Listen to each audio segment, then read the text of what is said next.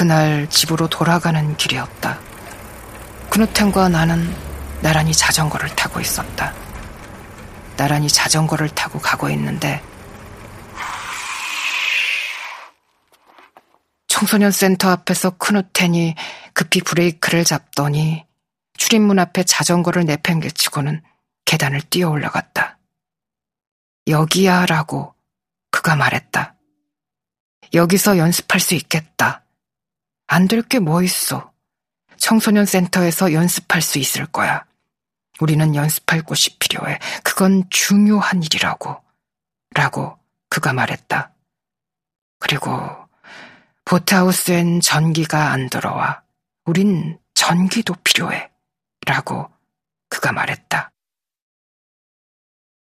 나는 동의했고 우리는 요청하기로 마음먹었다.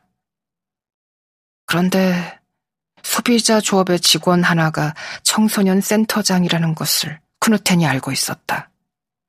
우리는 당장에 소비자 조합으로 자전거를 내달릴 수 있었고 청소년 센터장에게 문의할 수 있었다.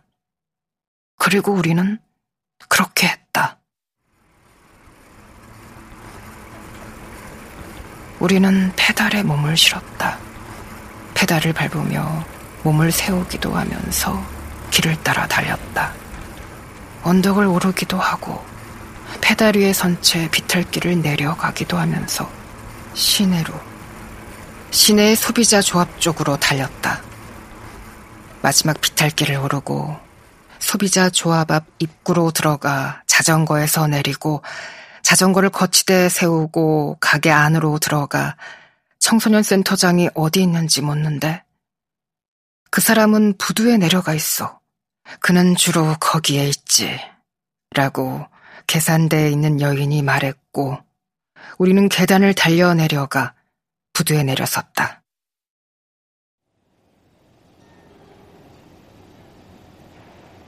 그러자 그가 청소년 센터장이 그곳에 있었다.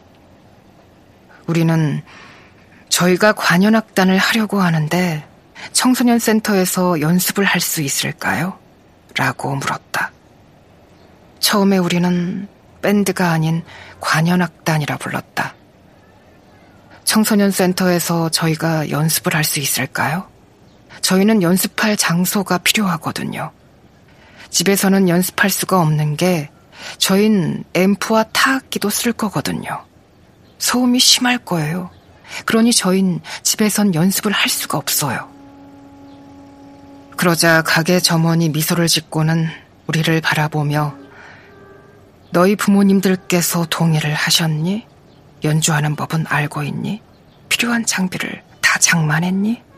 라고 물었다. 그렇다면 좋다. 그럼 청소년 센터에서 연습을 할 수 있을 거다. 아마 그럴 거야. 그렇지만 나 혼자 모든 결정을 내리는 건 아니야. 내가 센터장이지만 그렇다고 내가 모든 결정을 다 하는 건 아니거든. 너희가 당장 연주를 할 수 있다면, 그래. 내가 이 건을 회의에 올려보마. 그래. 그러면 뭔가 결과가 나올 거야.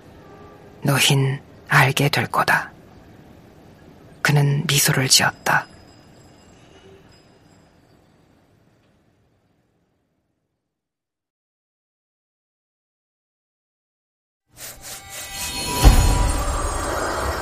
KBS 오디오북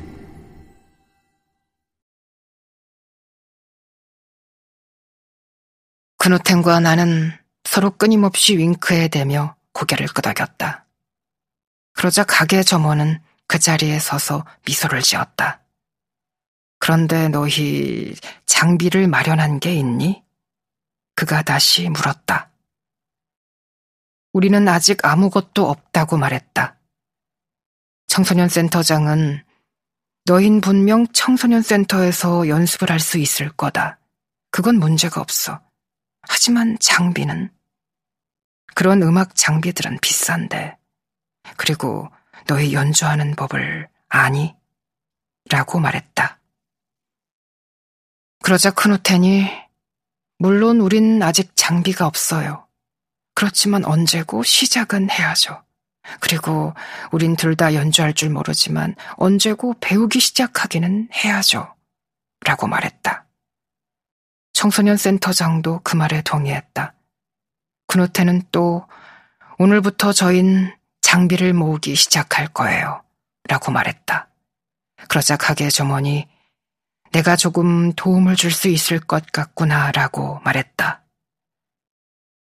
창고에 낡은 전시대가 하나 있거든. 그게 딱 마이크 스탠드처럼 보이더구나. 정말로 비슷해. 착각일 수도 있겠지만 말이야. 꼭 우산처럼 철제 살이 달려 있었어. 그 살은 상품을 거는 데 쓰였었지만 이젠 더 이상 전시대로 쓰지 않아. 원한다면 너희가 가져갈 수 있을 거야. 그는 이미 창고로 몸을 옮기고 있었고 우리는 그를 따라갔다. 크누텐과 나는 가게 점원의 뒤에서 걸으며 끊임없이 서로에게 윙크했다. 서로에게 고개를 끄덕였다. 그 가게 점원은 밀가루 포대가 놓인 선반을 몇 개 기어 올라가더니 어디론가 사라졌다. 그러고 나서 반짝거리는 쇠막대가 나타났다. 조금씩, 조금씩 긴 쇠막대가, 그 다음엔 검은 지지대가 모습을 드러내 보였다. 검은색인 것만 빼면 그건 꼭 크리스마스 트리의 발처럼 보였다. 그리고 점원의 손이 나타났고 그 다음엔 그가 온전히 모습을 드러냈다. 쓸만하지? 라고 그가 말한다. 우리는 말문이 막힌 채 그 자리에 서 있다. 이거면 마이크 스탠드로 딱이지. 너희가 해야 할 일은 막대를 자르는 거지. 이건 너무 기니까 말이야. 그리고 이 말을 해둬야 할 것 같아. 라고 점원은 말했는데 그의 말에 따르자면 우리는 너무 작고 막대는 너무 길기 때문에 우리 중 하나가 다른 하나의 어깨 위에 서고 그러고서 노래를 크게 불러야 할 것 같다는 거였다. 그러고서 그는 웃음을 터뜨렸다. 너희가 그러고서 공연을 하면 청소년 센터가 만 원으로 꽉 차게 될 거야. 라고 그가 말했다. 우리는 그게 딱히 재미있다고 생각하지 않았다. 어쨌든 그 막대를 바닥에 내려놓자 정말 마이크 스탠드로 제격인 듯이 보였다. 이제 남은 것은 마이크뿐이로구나. 라고 가게 점원이 말했다. 실은 마이크 하나가 청소년 센터에 있었거든. 그런데 그건 고장이 났어. 앰프도 하나 있는데 그건 작동할 거야. 스피커도 한 짝이 있는데 그것도 작동할 거다. 너인 그 장비들을 당분간 빌렸을 수 있을 거야. 라고 그가 말했다.